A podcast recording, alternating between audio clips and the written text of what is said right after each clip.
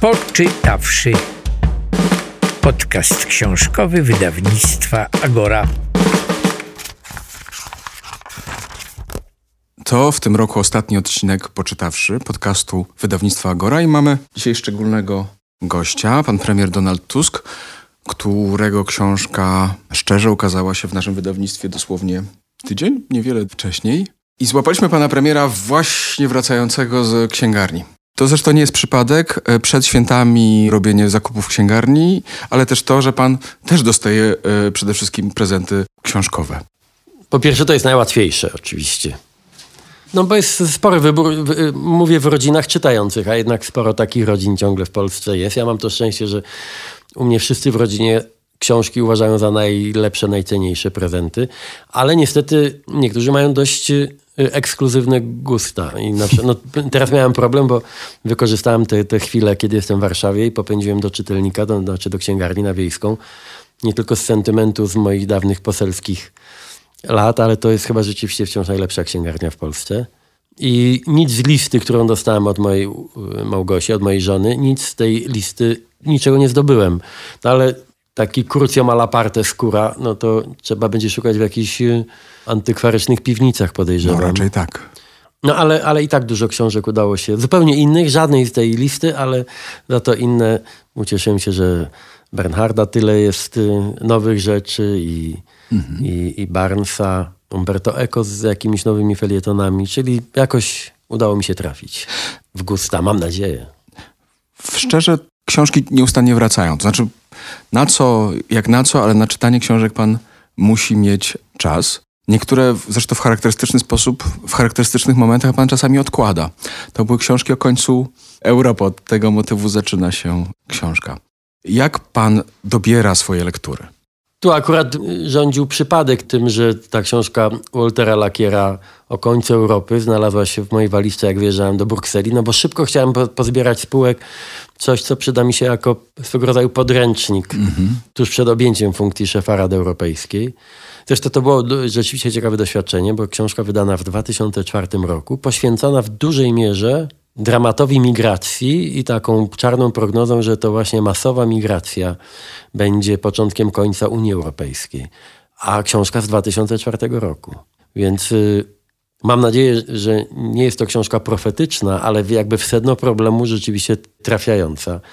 Jestem człowiekiem wpływowym, to znaczy w tym potocznym tego słowa znaczeniu, znaczy chętnie ulegam wpływom osób bliskich, jeśli chodzi o, o film, na przykład jeśli chodzi o film, no to to moja żona rządzi naszym domowym repertuarem.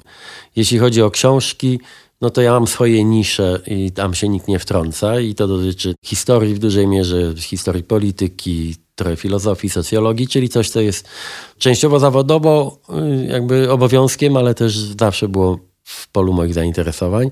A jeśli chodzi o literaturę piękną, no to mamy taki, powiedziałbym, nieformalny i nieświadomy swego istnienia klub dyskusyjny, bo to jest część mojej rodziny i część moich najbliższych współpracowników.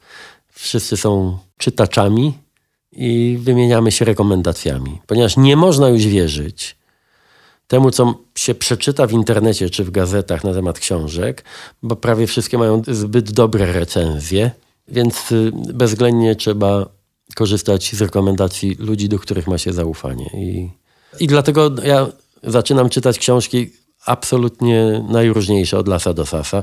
No tak właśnie przeczytałem, o czym w książce wspomniałem, genialną przyjaciółkę Ferrante. No powiem szczerze, nie byłoby chyba żadnego powodu, żeby sięgać po akurat taką literaturę z moimi zainteresowaniami, gdyby nie taka mocna rekomendacja mojej żony, mojej córki i dwójki moich współpracownic. Nieprzypadkowo akurat wymieniam kobiety. Teoretycznie to jest kobieca literatura, Przepraszam w ogóle za to sformułowanie, bo ono chyba już nawet dziś jest niepoprawne, już nie mówiąc o tym, że nieadekwatne. Bardziej nieadekwatne niż niepoprawne. A, a, a ja się absolutnie zakochałem w tej książce, co, co w całym cyklu. A czyta pan książki z nurtu, który jest chyba coraz bardziej popularny w ogóle, nie tylko w Polsce, ale również na świecie, to znaczy e, pamiętniki polityków. Nie. W ogóle nie? Nie. nie. Akurat pamiętniki polityków mnie trochę mniej interesują. Ja generalnie to nie jest tylko moje odkrycie. Ja byłem bardzo dumny, że zawsze jak człowiek, człowiek y, słyszy od kogoś mądrzejszego, lepszego, że ten ktoś myśli tak jak ja, to znaczy, że ja też jestem taki mądry. Przez chwilę człowiek żyje takim złudzeniem. I y, ślady tego myślenia znalazłem na przykład w wypowiedzi noblowskiej Olgi Tokarczuk, ale też w wielu innych takich refleksjach literackich wielu mądrych ludzi, że tak naprawdę triumfuje dzisiaj literatura piękna jednak w, wrośnięta w fakty. Czy to jest biografistyka, czy memuarystyka, czy, czy generalnie non-fiction że to jest najbardziej pociągające i się złapałem na tym, że bardzo trudno mi znaleźć literaturę piękną, w sensie czystą fikcję, która by mnie tak wciągnęła jak, jak y, coś, co jest... Y, no, nawet genialna przyjaciółka jest w jakimś sensie przecież y, autobiografią i to czuć na każdej, na każdej stronie. Leje pan miód na moje serce jako redaktora i autora, gdyż mam zupełnie identyczne poglądy. Ale wróćmy jeszcze do tego fenomenu, bo to jest ewidentnie fenomen. Ludzie, znaczy po pierwsze politycy, nawet jeżeli ponoszą klęskę, tak jak Hillary Clinton, czują się zobowiązani do tego, żeby e, wydać z tego e, książkę. Szczególnie tacy politycy. Mhm. I to jest bardzo usprawiedliwione czy uzasadnione. Jeśli ktoś, Hillary Clinton, ja w Paryżu widziałem księgarnie zawalone taką książką wspomnieniowo-sprawozdawczą Hollanda na przykład. No, David Cameron też wydał e, niedawno Cameron, rzecz. Tak, oczywiście ponieważ ci, którzy przegrali, ci, którzy czuli się no, czasami wręcz zmiażdżeni krytyką świata zewnętrznego, mają jeszcze większą i zrozumiałą potrzebę wyjaśnienia czegoś. Usprawiedliwienia, wygłoszenia innej tezy, innej oceny. Więc szczególnie ci, których nikt nie, ja nie mówię o tych nazwiskach konkretnie, ale ci politycy, których nikt nie broni, no, jakie oni mają wyjście? No muszą napisać książkę, w której sami siebie obronią. Mhm. A jakie były pańskie intencje? Ja we wstępie trochę o tym piszę. Oczywiście nie, nie piszę o tym, że, mm, że zawsze pierwszą intencją jest ten wrodzony chyba każdemu autorowi, szczególnie temu, który pisze o sobie, właśnie egotyzm czy egocentryzm. No trudno, no tak.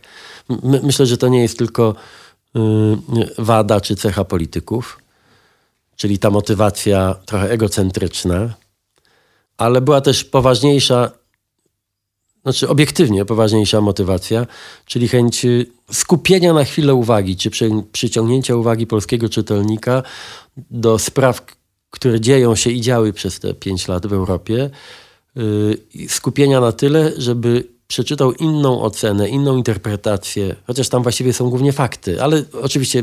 Są, no, sam układ jest ale są interpretacją. Też interpre- tak. Mhm. Mm, inną niż na przykład fundowała to oficjalna propaganda w Polsce, albo generalnie media w Polsce i w Europie, które są niezmiennie krytyczne wobec Unii Europejskiej jako całości i prowadzących y, sprawy mhm. unijne, liderów, polityków, urzędników, bo ja uważam, że rzeczywistość co prawda skrzeczy i jest trochę czarna, trochę szara, rzadziej biała, ale jest bez porównania lepsza, szczególnie jeśli chodzi o oceny ludzi, którzy są w to zaangażowani, niż potoczne wyobrażenie. Mówię na temat Unii Europejskiej, polityki w ogóle, ale szczególnie na temat Unii Europejskiej. No, jeżeli chodzi o portrety polityków, to można byłoby się spodziewać no, takiego resentymentu związanego z politykami e, i takiego objawu resentymentu, czyli złości.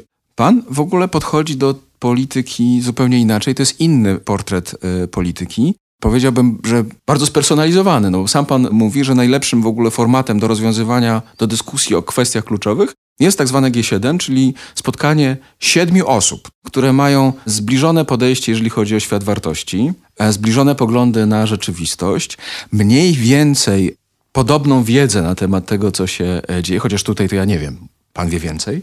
I to są e, ludzie rzeczywiście szczerze zaangażowani w rozwiązywanie problemów. Oczywiście, to są, sam pan mówi, że nie ma polityka, który nie byłby egocentrykiem. Ale jednak w jakiś sposób to nawet trudno nazwać obroną. Pan ich opisuje w ten sposób, że to są rzeczywiście ludzie szczerze zatroskani. Nie o wszystkich tak. No, yy, mówię. nawet jednemu tej... nawet wbił pan, yy, by tak rzec, yy, palcowy pistolet w plecy. G7 jak zawsze w polityce mm, liczby nie do końca są prawdziwe, bo przy stole, przy którym siedzą liderzy G7, siedzi dziewięcioro liderów, bo to jest siódemka plus mm, dwóch y, prezydentów Unii Europejskiej, szef Rady i szef Komisji Europejskiej. To zresztą podkreśla, jak wbrew y, y, obiegowym opiniom, jak istotną rolę Unia Europejska jako no, taka polityczna jednostka jak istotną rolę rzeczywiście mm, odgrywa w tej światowej polityce, no bo ta, ta grupa G7 to jest ciągle na przykład obiekt marzeń, chęć powrotu do byłej grupy wtedy G8 ze strony Putina na przykład.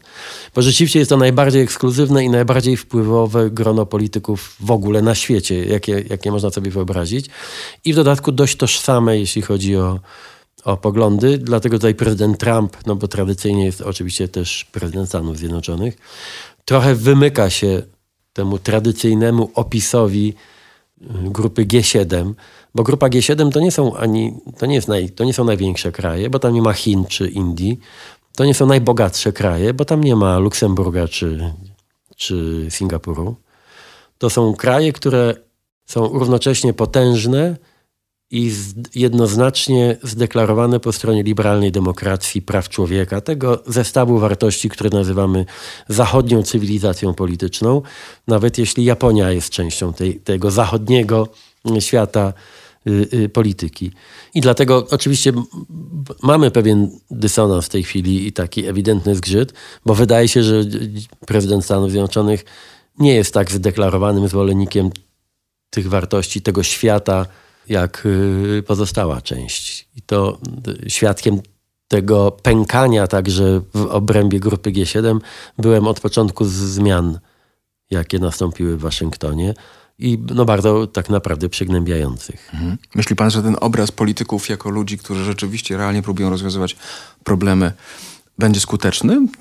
Ma pan nadzieję, że pańska książka w jakiś sposób... Nie, nie, nie. Mhm. Ja, nie, nie, nie mam jakichś roszczeń szczególnych i za długo żyję i za dużo rzeczy widziałem, żeby wierzyć w to, żeby książk, książki czasami zmieniają świat, ale żeby książka tego typu i tego takiego autora jak ja, żeby zmieniła poglądy ludzi na politykę czy na polityków. Tym bardziej, że one są tak mocno zakorzenione w emocjach ludzkich. Więc y, mam tylko nadzieję, że ponieważ ja piszę prawdę w tej książce, nie całą prawdę, no bo to jest niemożliwe z różnych względów, nie ma tam żadnych nadinterpretacji. Jeśli piszę dobrze o tych, którzy są zaangażowani w światową politykę, to mam ku temu jakieś powody. No jeśli chociaż ktoś przez chwilę się namyśli nad tym swoim, nad powodami, dla którego jest tak krytyczny wobec polityki. Jeśli ktoś pomyśli, a może jednak jest trochę inaczej, a może on ma rację pisząc z czasami, choć przecież nie zawsze, ale czasami bardziej pozytywnie niż zwykło się pisać o politykach. Może coś w tym jest. Jeśli taka refleksja gdzieś tam zacznie się rodzić, to już, to już będę zadowolony. A mówił pan o książce, już zahaczyliśmy o temat kryzysu uchodźczego. W gruncie rzeczy cała pańska książka okazuje się opowieścią o zmaganiu się z kolejnymi globalnymi kryzysami, a przynajmniej duża jego, jej część. Dla mnie najbardziej przejmujący wątek, najbardziej przejmująca sekwencja faktów dotyczy kryzysu migracyjnego. Jest to obraz niesamowitego zmagania między skutecznością polityczną, a pozostaniem, jak to powiedzieć, człowiekiem. To znaczy, w jaki sposób zachować, utrzymać granice europejskie, powstrzymać e, rozwijanie się tego e, kryzysu, ale przecież po drugiej stronie mamy ludzkie tragedie, konkretne ludzkie byty, twarze, historii, opowieści. Ja muszę powiedzieć, że nie tylko na poziomie sloganów, ale tak jak patrzyłem na im w oczy i na ich twarze, mówię o premierach, prezydentach, kiedy tak ostro spieraliśmy się przez te lata o, o migrację, bo przecież to był też ciągły spór o metody, o, o w ogóle o podejście do problemu nielegalnej migracji, to muszę powiedzieć, że nie spotkałem nikogo, nawet wśród tych najbardziej cynicznych polityków, kto lekceważyłby problem y, pojedynczego ludzkiego istnienia, albo no, mówiąc prostej tragedii głównie na Morzu Śródziemnym, mm, no bo tam dochodziło do tych najbardziej, przepraszam za słowo, spektakularnych tragedii czy katastrof, chociaż przecież to dzisiaj nie wiemy, nie umiemy tego policzyć, ile ludzi ginie z tej wielkiej fali migracyjnej, szczególnie jeśli chodzi o Afrykę subsaharyjską, w drodze od miejsca wyjścia przez, przez te prowizoryczne obozy założone przez przemytników, które przypominają często obozy dla niewolników, w drodze przez Saharę, więc y, y, ilość ofiar, zanim te poszczególne grupy dotrą na wybrzeże Morza Śródziemnego, jest też bardzo duża, tylko że nie mamy tutaj po prostu statystyk. Ale nikt tego nie lekceważył. Problem polegał na tym i I on był trochę, trochę rodem z, greckiej tragedii. To Sofokles by się nie, nie, nie powstydził. I trochę szekspirowski, no, ze względu na też wymiar tej tragedii. Ale jak podejmować decyzje, które, y, które są etyczne i równocześnie odpowiedzialne na trochę dłuższą metę? Ten jeden z najbardziej klasycznych dylematów dzisiejszej polityki migracyjnej polega i polegał i do, do tej pory polega na tym, czy mamy świadczyć pomoc najdalej idącą y, ze świadomością, że to będzie przyciągało kolejne fale migrantów i być może kolejne fale utonięć, bo przecież nie wszystkim pomożemy. Nie, nie, nie, wszyscy, nie, nie, nie. Czy też jakby postawić tamę i powiedzieć, nie przepłyniecie, starać się blokować mm, y, jakby dostęp też do środków transportu, y, chcąc zniechęcić migrantów do, do, do, do migracji, do przechodzenia na kontynent europejski, y, ratując też wielu życie w ten sposób. I tu nie ma dobrej odpowiedzi. Znaczy, nikt nigdy, to jest prawo międzynarodowe, to jest prawo, prawa człowieka, to są, to są też nasze najgłębsze przekonania. Nikt nigdy w Europie nie powiedział, nie będziemy ratowali tych, którzy toną na naszych oczach. Ale już istotnym pytaniem było, no bo tutaj wszyscy, to, to, to oczywiście odpowiedź była oczywista. Mm, natomiast y, prawdziwym dylematem było, czy walczyć na przykład z przemytnikami, na przykład niszcząc ich sprzęt. A to były na przykład często łodzie rybackie wynajęte przez przemytników od zwykłych rybaków. Podjęło się decyzję uzasadnioną, żeby wydać bezwzględną wojnę przemytnikom, a, a to, to się zrobił biznes na miliardy dolarów. Ta fala migracyjna jest spowodowana także tym, że są świetnie zorganizowani szmuglerzy i przemytnicy. Ale później, jak się okazało, y, dość szybko, my niszczymy, chcąc niszcząc y, środki transportu przemytników, niszczymy często y, właśnie łodzie rybackie Libijczyków. I to, to jeden z takich klasycznych dylematów. Co robić? Hmm gdzie wytyczyć tą granicę między etyką a odpowiedzialnością za ochronę własnej granicy czy terytorium. I zawsze będziemy się poruszali po niepewnym gruncie tutaj. Ale muszę powiedzieć, że wszyscy to napięcie między odpowiedzialnością a etyką odczuwali bardzo wyraźnie. Mówię o premierach, prezydentach. Dlatego między innymi ta dyskusja i działania w sprawie migracji były tak trudne. No chyba, że tak jak Kaczyński, czy wielokrotnie także Viktor Orban, o migracji mówi się głównie po to, żeby straszyć własnych obywateli i wygrywać na tym politykę. To jest proste. Jeśli nie szukasz rozwiązań tylko własnego biznesu politycznego na lękach, no to jest y, to hulaj dusza, piekła nie ma. To jest ten, ta klasyczna, no to nie jest niestety anegdota. To, mm, to, co zrobił Orban, wywiesił setki billboardów na Węgrzech z instrukcją do Syryjczyków, że mają nie przyjeżdżać, bo nie będą przepuszczeni. Tylko Instrukcja była po węgiersku, znaczy była skierowana tak. oczywiście do swoich obywateli, jaki on ton jest twardy i tutaj, że obroni Węgry. No więc y, z, z takimi było trochę trudniej ustalić wspólnotę działania. Mm, ale ten, te wątpliwości moralne cały czas towarzyszyły tej debacie. Mm, te wątpliwości etyczne i w ogóle ciężar odpowiedzialności oraz decyzji, no to właściwie towarzyszyły panu przez pięć lat y, tej e, misji. Jak w tym wszystkim nie oszaleć, albo nie zapaść się w depresję, albo nie, nie poczuć się bezradnym? Depresja nie jest tym najgorszym, co człowieka może w życiu spotkać. Bezradność trzeba w ogóle wykluczyć ze słownika polityka. Nawet jeśli czasami człowiek się czuje bezradny, to w życiu nie powinien się do tego przyznawać, nawet przed samym sobą. Właściwie polityka to jest nieustanne szukanie rozwiązań w sytuacjach, które wydają się niemożliwe do rozwiązania. To właśnie ten problem migracyjny wydaje się taką najbardziej dobitną tego mm, ilustracją. Ale żeby generalnie zachować jakąś y, y, elementarny dystans przede wszystkim do siebie, może nie do spraw, ale do siebie, no to każdy pewnie znajduje własny, własny sposób. Ja poznałem polityków, którzy są zanurzeni w polityce tak głęboko, że bezrefleksyjnie i że nie mają żadnych innych punktów odniesienia i z tego są tylko nieszczęścia. Nie będę wracał już na krajowe podwórko, ale tutaj mamy kilka takich typów polityka, którzy o niczym innym, tylko o polityce nie potrafią myśleć i oni z reguły fundują ludziom nieszczęścia i konflikty. No bo polityka jest w jakimś sensie y, konfliktem i próbą jego instytucjonalizacji. Dużo fajniejsi i bezpieczniejsi, tak myślę, w polityce są ludzie, którzy mają także inne przestrzenie, inne, inne sfery aktywności, zainteresowań. I czy to jest literatura, czy sport, czy. Właśnie. No, życie rodzinne, oczywiście. No, to, to nie jest. Y, ja nie uczestniczę w żadnej kampanii, ale, ale ludzie mają trafną intuicję, kiedy wybierając na przykład prezydenta, to w Stanach przecież bardzo wyraźnie widać, zwracają jednak wagę, uwagę na to, jak wygląda jego życie rodzinne. I nie tylko dlatego, że to jest ciekawe i można poszukać skandali, ale przede wszystkim dlatego, że jeśli ktoś ma rodzinę, za którą czuje się odpowiedzialny, to, to znaczy, że ma także jakieś inne punkty odniesienia oprócz swojej ambicji i chęci rządzenia.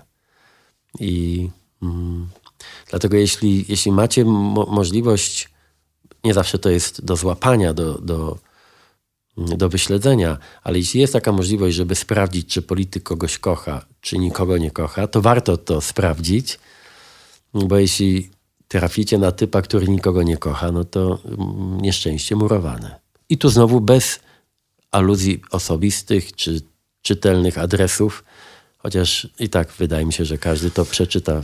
Trudno, trudno ich uniknąć. Poczytawszy podcast książkowy wydawnictwa Agora.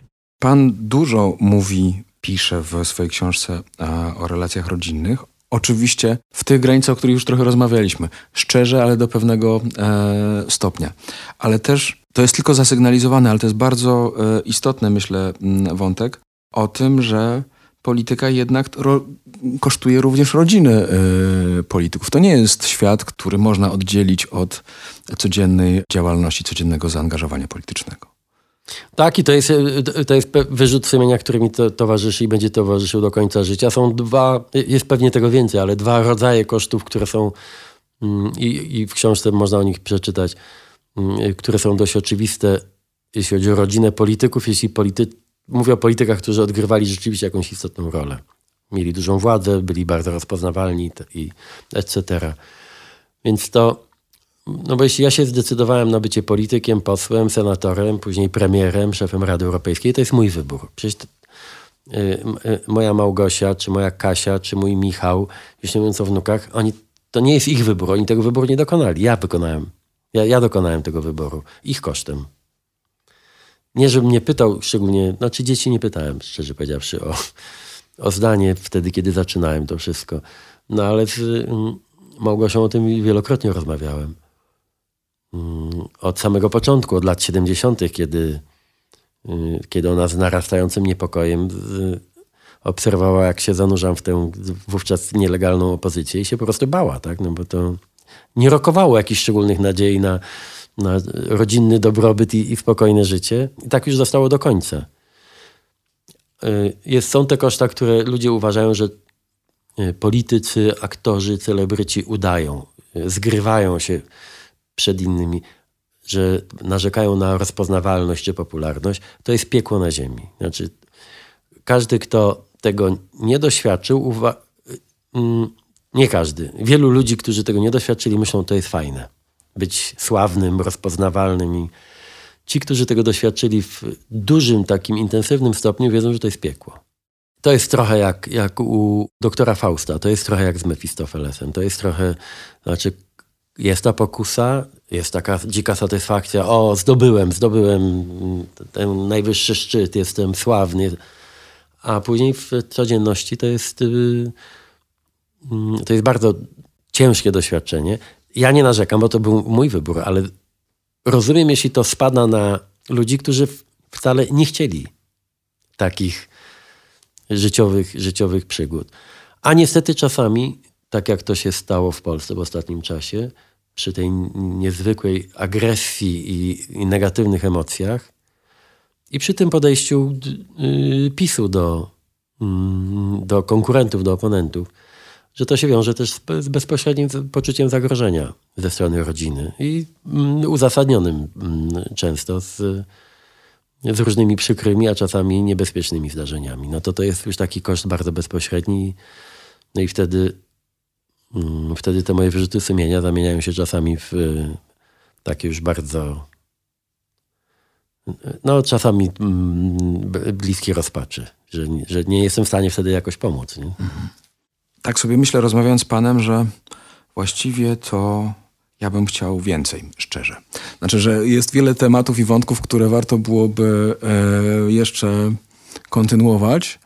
Mm, a to oczywiście pieje też do tego, w jaki sposób książka powstawała, bo rzadko kiedy mm, czytelnicy mają dostęp do tego, do kuchni e, e, powstawania książek non-fiction. Może trochę opowiemy o tym, e, jaki był punkt wyjścia, jaki był punkt dojścia, jaki był timing e, pracy nad książką szczerze. Tam jest o wiele za mało, no pięć lat zdarzeń bez liku i, mm, i materiału też 10 razy więcej. Tego materiału, który był dostępny, czyli tych, i, i tych moich notatek, i tych i, i, i dokumentów, i protokołów, stenogramów. No przecież y, można by tysiące stron zapisać. Ale jak pan pamięta, myśmy się, znaczy moja propozycja była taka, to będzie krótka książka, taki bardziej rys tego, czym się zajmowałem, 120 stron, trochę zdjęć, byle, byle zdążyć przed Wigilią, no bo z, z też dość oczywistych względów. Skończyło się na ponad 400 stronach, Większość zdjęć skasowaliśmy, żeby, no nie, właśnie ze względu na objętość. Swoją drogą jeden z y, lepszych y, polskich specjalistów od słowa i pisma, czyli Filip Springer, bardzo pochwalił, pochwalił fotoedycję tej książki. Więc czasami wycinanie książek, wy, wycinanie zdjęć dobrze y, robi... Ja od początku miałem wątpliwości, jak pan pamięta, czy w ogóle powinny być zdjęcia, no bo tak sobie myślałem, jak są zdjęcia, to książka jest mniej poważna. Zdjęcia w tego typu publikacji. Mhm. Sam, sam mm, uwielbiam w ogóle przewaga obrazu nad literą. Dla mnie nie, nie, to nie ulega wątpliwości i sam wydałem w życiu trochę albumów. Ale w tej konkretnej pozycji myślałem sobie zdjęcia to bardzo to uprywatnią, tak? I, zależało mi też na tych poważniejszych partiach tekstu, żeby one nie, nie były w cieniu takiego mm, style life'owego pisania trochę. No ale okej, okay, no, skończyło się na ponad 400 stronach. I oczywiście wszyscy mamy, wszyscy, już jest wielu czytelników, mam wiele głosów, od rodziny począwszy, poczucie niedosytu. Znaczy obawy, jak się bierze książkę, że jest za gruba. Kto to przeczyta? Jeszcze o Unii, no przecież nudy na pudy. No kto czyta o Unii Europejskiej? Wcale nie nudy. To jest... No, ale mówię taki, tak. te, te, mówię o naszych lękach, tak? Mhm. Znaczy o moich, bo wy, wy, ze strony wydawnictwa nie było to, ale ja się bałem. No bo mi się zawsze wydawało, że Unia Europejska i to, co się dzieje w Brukseli, to jest synonim takiej nudy. Mhm. Książka wydaje mi się, ja, ja, jestem ostatni, który powinien mówić, czy jest dobra, czy zła. Ale chyba jest ciekawa. To, to, mm, yy, I na pewno jest za krótka, chociaż jest za gruba. To, to, co mnie najwięcej nerwów kosztowało i pana redagującego przecież ze mną yy, całość, to to, że ja musiałem się decydować na pewną eliminację rzeczy też najciekawszych. Mhm. No bo jest granica, jak o tym już publicznie wspominałem, między oczywistą potrzebą wtajemniczenia czytelnika w coś, co jest rzeczywiście tą kuchnią, tym, czego nie widać, o czym nikt nie opowie na formalnych, oficjalnych spotkaniach, a taką niedyskrecją czy ekshibicjonizmem. I żeby znaleźć tą właściwą granicę. No, plus do tego jeszcze I to jest... jest niemożliwe. Mhm. Znaczy, na pewno dużo ludzi się na mnie obrazi po tej książce. No najbardziej ci, którzy się w niej nie pojawili. Nie? Właśnie. No bo, no.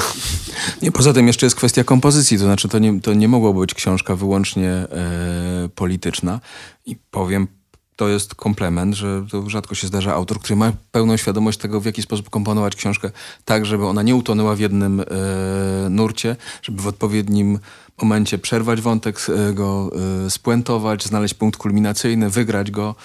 E, wprowadzić nowy temat, e, wprowadzić nowego bohatera, tak żeby ten bohater z, y, zawiązał w książce nowy wątek. To wszystko w gruncie rzeczy ja miałem dosyć łatwą y, pracę. Musiałem tylko zmieniać panu szyk zdania, który był dosyć skomplikowany, a poza tym... Nie no, problem, bo no, i on się przecież ujawnia w, tych, w tych złośliwych komentarzach, kiedy ktoś złapie jakiś błąd. No, no tak, Pierwszym to... i najważniejszym problemem było to, że mieliśmy materiał do ogarnięcia z którego mogłoby powstać naprawdę bez przesady 10 i to grubszych książek. E, e, e, ten mój, ta moja idea fix, czy kaprys, czy żądza, żeby książka ukazała się jak najszybciej, to wszystko spowodowało, że myśmy pracowali w jakimś no, zupełnie idiotycznym tempie. Znaczy ja muszę powiedzieć, że ja o tych świętach marzę przede wszystkim jak, jak, e, tak jak był ciężko chorym człowiekiem, który marzy o sanatorium, znaczy, bo ja ledwo żyję po, tym, po tych dwóch miesiącach pracy z panem i z większą grupą ludzi, bo przecież pomagali nam w tej rekonstrukcji też inni. Mm, ja spałem średnio 3 godziny na dobę przez ostatnie dwa miesiące, głównie przez, przez, tą, przez tą książkę. No i, no i, i, i, i przez to też trafiają się nam y, pomyłki z datowaniem, bo to był materiał nie do, nie do ogarnięcia. Bez, y, Wszystko naprawimy w kolejnych dodrukach, bo książka e, sprzedaje się fantastycznie. Bardzo się cieszymy zresztą, bo praca i z tego punktu widzenia jest owocna, ale ja mam w ogóle poczucie owocności tej pracy. Mimo, Tak, że oczywiście- się fantastycznie. Zaczęliśmy od, od, od, od czytelnika. Wie, wie pan, jakie to jest przyjemne, jak człowiek idzie kupić dla siebie książkę, a później ludzie wchodzą do księgarni, widzą, że ja stoję, no a niestety właśnie gęba jest rozpoznawalna. Każdy natychmiast kupuje książkę i prosi, żebym złożył autograf. A jeszcze przypadkowo był dziennikarz papu tam, wyobrażacie sobie? Nagle wyciąga mikrofon i mówi, jakie, znaczy y, y, y, magnetofon i mówi, jakie szczęście. Ja tu przyszedłem książkę kupić, a tu pan Tusk. No to proszę powiedzieć o tej książce coś.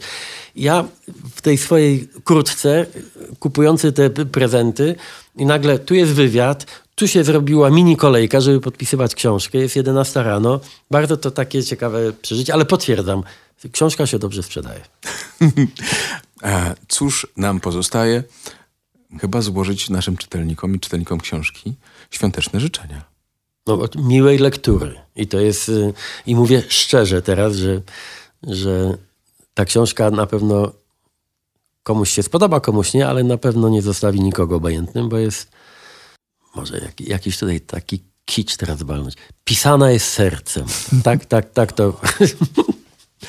A więc e, z serca życzymy Państwu wesołych świąt, szczerej lektury, szczerze i czekamy też na szczere Państwa opinie. Do usłyszenia już w nowym roku w nowych podcastach wydawnictwa Agora. Do usłyszenia. Jeszcze, jeszcze momencik, poczekajcie, czy wy- wyprowadzacie... Te przy- oklaski były spontaniczne, a on tu przerywa. No. No to ja powiem, e, a żeby dać Państwu przedsmak szczerze, zapraszamy do posłuchania fragmentu audiobooka, który został przeczytany. Bla, bla, bla. Skompli- Właśnie, zdania złożone nie należy w Po ogóle. pierwsze, k- są kropki w języku polskim. Ja Nie idzie się do więzienia za zdania proste albo za równoważniki zdań. Dobrze, dobrze, dobrze. Redaktor uczy redaktora. Okej, niech już będzie. Jestem starszy i w- jego na świecie nie było, jak ja byłem redaktorem. No mam prawo się... Nie przesadzajmy, aż taki młody to nie jest. Żeby dać Państwu przedsmak szczerze, fragment audiobooka. Czyta Wojciech Malajkat. Trzy kropki i, i, i rewelacja. Dziękuję, dziękuję za Sobota 24 grudnia 2016. Tę wigilię zapamiętam na długo. Jak zwykle wszyscy najbliżsi przychodzą do nas.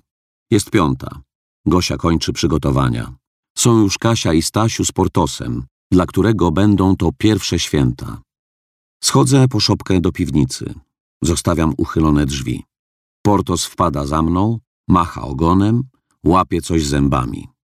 Po chwili słyszę krzyk Kasi. Tata, co on ma w pysku? Przyglądamy się z bliska. Zęby i jęzor całe niebieskie. Po chwili dociera do nas, że zżarł trutkę na szczury. Dla Kasi Portos to największe szczęście.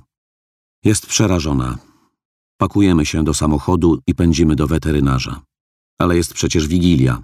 Wszystko pozamykane. Znajomy weterynarz nie odbiera telefonu. Gnamy do Gdyni, później do Gdańska. Nigdy nie przekroczyłem tylu przepisów w tak krótkim czasie. Portos zaczyna tracić przytomność. Kasia w skrajnej rozpaczy. W końcu trafiamy do całodobowej kliniki dla zwierząt. Badają go natychmiast. Kasia ze Stasiem zostają z nim, ja wracam do domu uspokoić Gosię. Telefon. Kasia pyta, jak nazywa się trutka. Weterynarz musi to wiedzieć. Szukam. Zaczynam czytać głośno. Perfect Killer. Z drugiej strony słyszę jęk rozpaczy. Po dwóch godzinach Kasia ze Stasiem wracają do nas. Portos musiał zostać w klinice. Jest szansa, że przeżyje. Goście jedzą kolację bez apetytu, tylko dzieci, jak zawsze, cieszą się z prezentów. Poniedziałek 26 grudnia 2016.